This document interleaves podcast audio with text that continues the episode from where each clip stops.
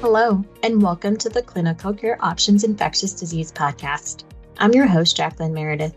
In our series on RSV, today's episode focuses on the recommendations by the Advisory Committee on Immunization Practices, or ACIP, for RSV vaccines in older adults. Joining me is Dr. Angela Branche, Associate Professor of Medicine at the University of Rochester, New York. For the full online educational program, including downloadable slides, patient resource guides, and other podcasts in the series, please visit the link in the show notes. Now let's get started and hear what Dr. Branche has to say about this topic. 2023 has been a really exciting time for many of us as clinicians and research scientists who have been studying RSV for the last several decades.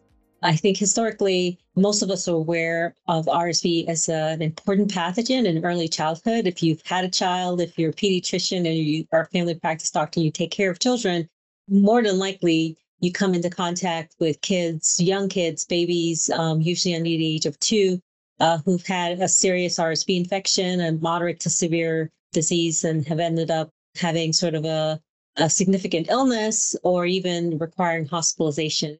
It's becoming increasingly evident to the general practitioner and, and the medical community that it's also an important pathogen of adulthood as well. The reason why I said it's an exciting time for us who study RSV and who've worked really hard to define the burden of disease in adult populations is because um, in the last year, two very effective vaccines have been licensed by the FDA for adults 60 years and older. And so these two vaccines underwent their phase three efficacy trials in 2021, 2022, and they were approved by the FDA in early and late spring of 2023 this year.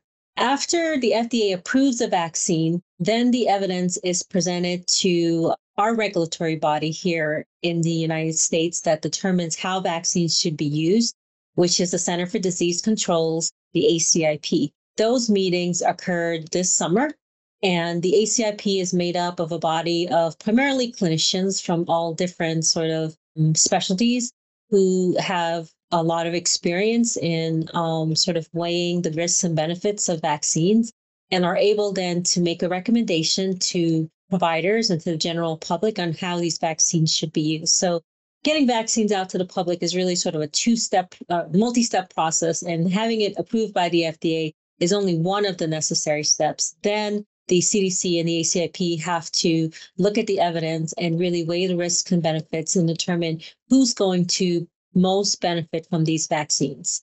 So the ACIP met this past summer and they voted on whether or not they would recommend the two RSV vaccines to the general public and how they would make that recommendation. And the decision um, made by the ACIP was that they would recommend these two vaccines to adults age 60 years of age and older under a practice called shared clinical decision making. So, what does shared clinical decision making mean? Shared clinical decision making means that the ACIP and the CDC recognizes that RSV is an important disease um, that causes significant morbidity and mortality in older adult populations, and that there are groups within older adult populations for whom the benefits of these vaccines might outweigh any potential risks. And that having made that recommendation, they would still like to see some evidence in the post marketing of these vaccines that helps them better define those risks. Now, from sort of the epidemiological studies, we know what some of these risks are, but in a phase three efficacy trial, you don't always get good representation of risk groups by age, by medical conditions, by frailty, because uh, an efficacy trial usually only has about 20 to 30,000 people in it. And so you always need more evidence to sort of refine what you know in terms of how well these vaccines work in certain populations. And so the ACIP um, recommended that the vaccines be made available for adults 60 years of age and older, but that the, the decision as to who will benefit most be made under this practice of shared clinical decision making, which means that adults 60 years and older should have a conversation with their primary care provider where they share sort of the decision as to whether or not that specific patient will benefit from the vaccine based on their clinical status which includes things like age, their underlying medical conditions, and their overall sort of state of health and, and frailty.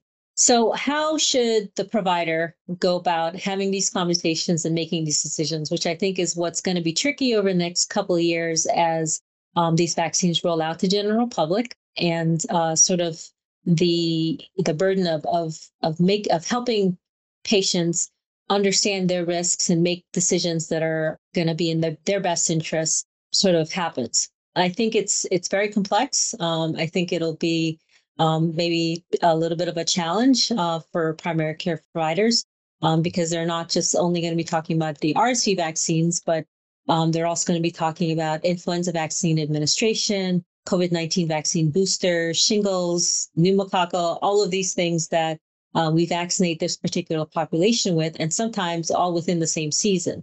These will be complex conversations, but I think some of the things that will guide uh, these conversations should be the general health of the patient um, that's sitting in front of you. So, how would I do this if it was me and this is my practice? Because I'll be having some of these conversations with my own patients.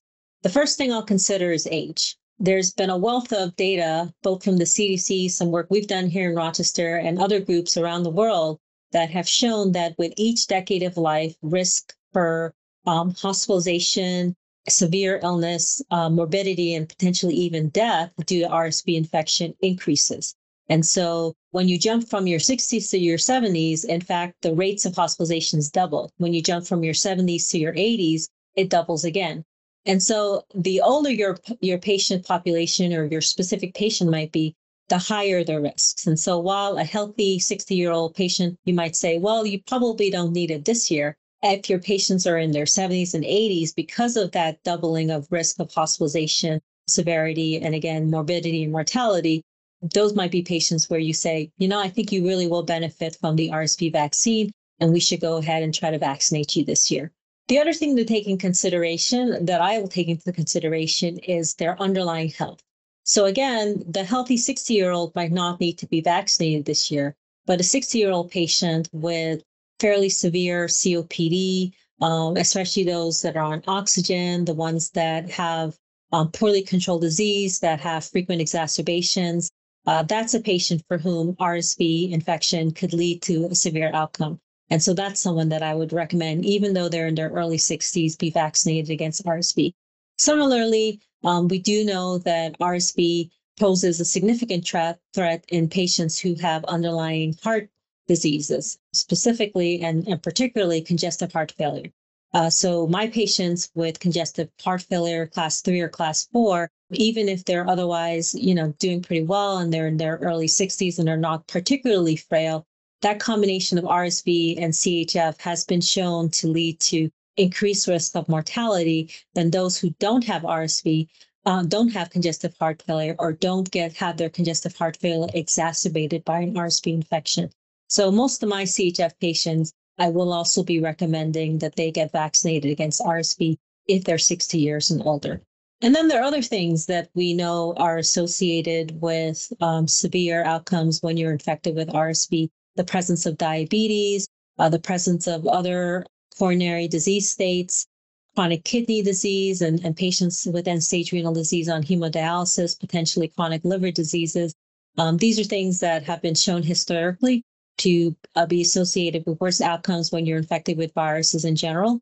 And so having some of those illnesses and having them be less well controlled or maybe even having more than one of these comorbid conditions, those are sort of the the more complex cases where that shared clinical decision making conversation can become a little bit more difficult but in my practice again having more than one of these sort of underlying chronic medical conditions to me sort of gives you an additive risk and so that those are patients that i might also recommend get the rsv vaccine uh, in this season so you know to conclude I recognize, and I think most of us recognize that these conversations will be difficult. There, there aren't rules out there that say if you have this disease or that disease or two or more of these, or if you're this specific age, this is when you start really strongly recommending it.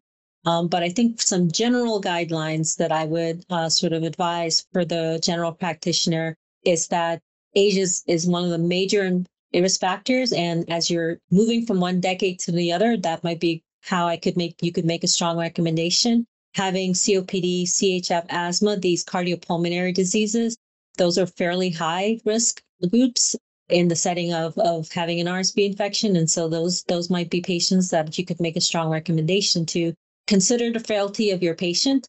Frail 60 year olds uh, could have a severe RSV illness, even if they don't have congestive heart failure. And then also consider, you know, sort of the additive effect of having multiple comorbid conditions that historically are associated with more severe outcomes with RSV as well as other viruses and uh, having two or three of these conditions again you know that adds to overall your overall health status and as well as as as frailty and so those are are ways in which to sort of categorize or classify or or weigh um, risk of severe disease with RSV.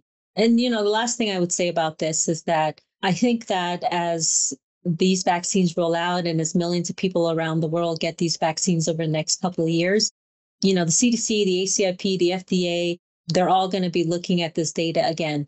Um, and these recommendations will change. And I think as, as more evidence um, becomes available as to how well these vaccines protect these specific populations within that 60 and older group, I think the ACIP will be better able to make stronger recommendations. So stay tuned because those will be reviewed semi-annually or annually for the next couple of years as we get more data.